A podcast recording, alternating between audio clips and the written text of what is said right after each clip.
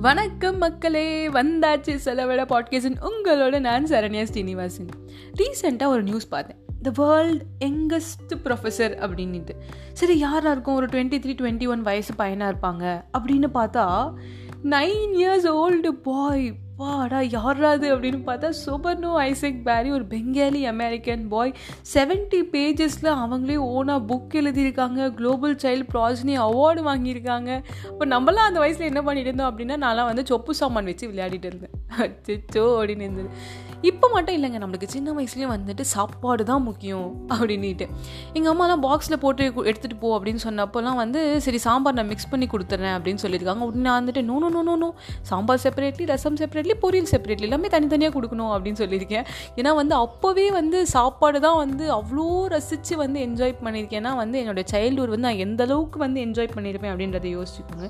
இந்த இடத்துல ஏன் அப்படி சொல்கிறேன்னா வந்து நிறைய பேரண்ட்ஸ் வந்து இப்போ சொபர்னு மாதிரி வந்து ஒரு கிட்ஸ் வந்து நிறைய விஷயம் சாதிக்கும் போது வந்து தன்னுடைய பசங்களும் இப்படி பண்ணணும் அப்படி பண்ணணும் அப்படின்னு யோசிப்பாங்க. வாழ்க்கை எவ்வளோ ஸ்டேஜஸ் வந்தாலும் சைல்டுஹுட் இஸ் வெரி ஸ்பெஷல் இன்னும் என்ன மாதிரி ஃபஸ்ட்டு பிறந்த குழந்தைங்களுக்குலாம் ரொம்பவே ஸ்பெஷல் ஏன்னா எல்லாமே ஃபஸ்ட்டு ப்ரிஃபரன்ஸ் புதுசாக ஒரு டாய் வருதா உடனே வாங்கி கொடுத்துருவாங்க. புதுசாக ஒரு ட்ரெஸ்ஸு வருதா உடனே வாங்கி கொடுத்துருவாங்க. அப்பா சித்தப்பா தோல் மேலே ஏறி திருவிழா பார்க்கலாம். பைக்கில் டேங்க்கில் தான் நம்மளுக்கு எப்பவுமே சீட் இருக்கும். ஆனால் இருந்தாலும் ஒரு லாங் ட்ரைவ் போகும்போது அப்படியே ஒரு சில்லுன்னு ஒரு காற்று ஒரு சுகமான ஒரு தூக்கம்.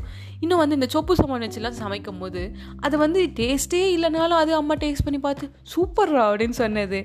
டூ ப்ளஸ் த்ரீ என்ன? அப்படின்னு அம்மா கேட்கும்போது ஃபோர்னு சொல்லி தப்பு அப்படின்னு சொல்லிட்டு கரண்டிலேயே அடி வாங்கினது. ஒரு வருஷம் முடிஞ்சதும் அந்த புக்கெல்லாம் எடுத்து போட்டு நம்மளுக்கு பிடிச்ச பஞ்சு மிட்டாய் வாங்கி சாப்பிட்டது. அதையெல்லாம் இப்போ இருக்கிற குழந்தைங்களுக்கு எங்கே தெரிய போகுது அப்படின்னு கழுதைக்கு தெரியுமா? கற்பூர வாசனைன்னு சொல்லி நம்ம டோல்னா முக்கிக்கிட்டு சொல்லிட்டேன். உடனே அவ சொன்னா பாருங்க அது கழு தைக்க தெரியுமா? கற்பூர வாசனை. அதாவது கழுன்றது ஒரு புல்லாம். அது தைக்கும் போது அதுலேருந்து ஒரு கற்பூர வாசனை வருமா? அதுக்காக தான் அந்த பழமொழியை அப்போ சொல்லியிருக்காங்களாம். சரி எது என்னவோ இருந்துட்டு போட்டோம்.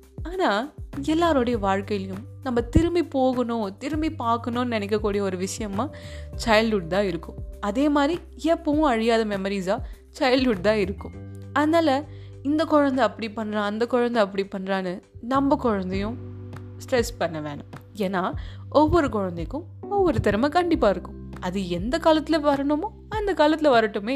இப்போ அவங்க ஜாலியாக அவங்க சைல்டுஹுட்டை என்ஜாய் பண்ணட்டுமே.